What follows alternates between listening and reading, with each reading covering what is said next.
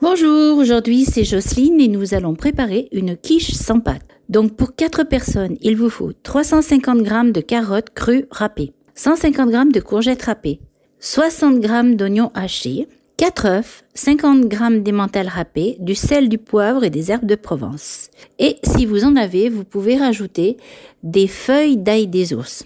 Vous allez préchauffer le four à 180 degrés. Et dans un saladier, vous allez mélanger les carottes râpées, les courgettes râpées, l'oignon haché, le sel, le poivre, les herbes de Provence et les mentales.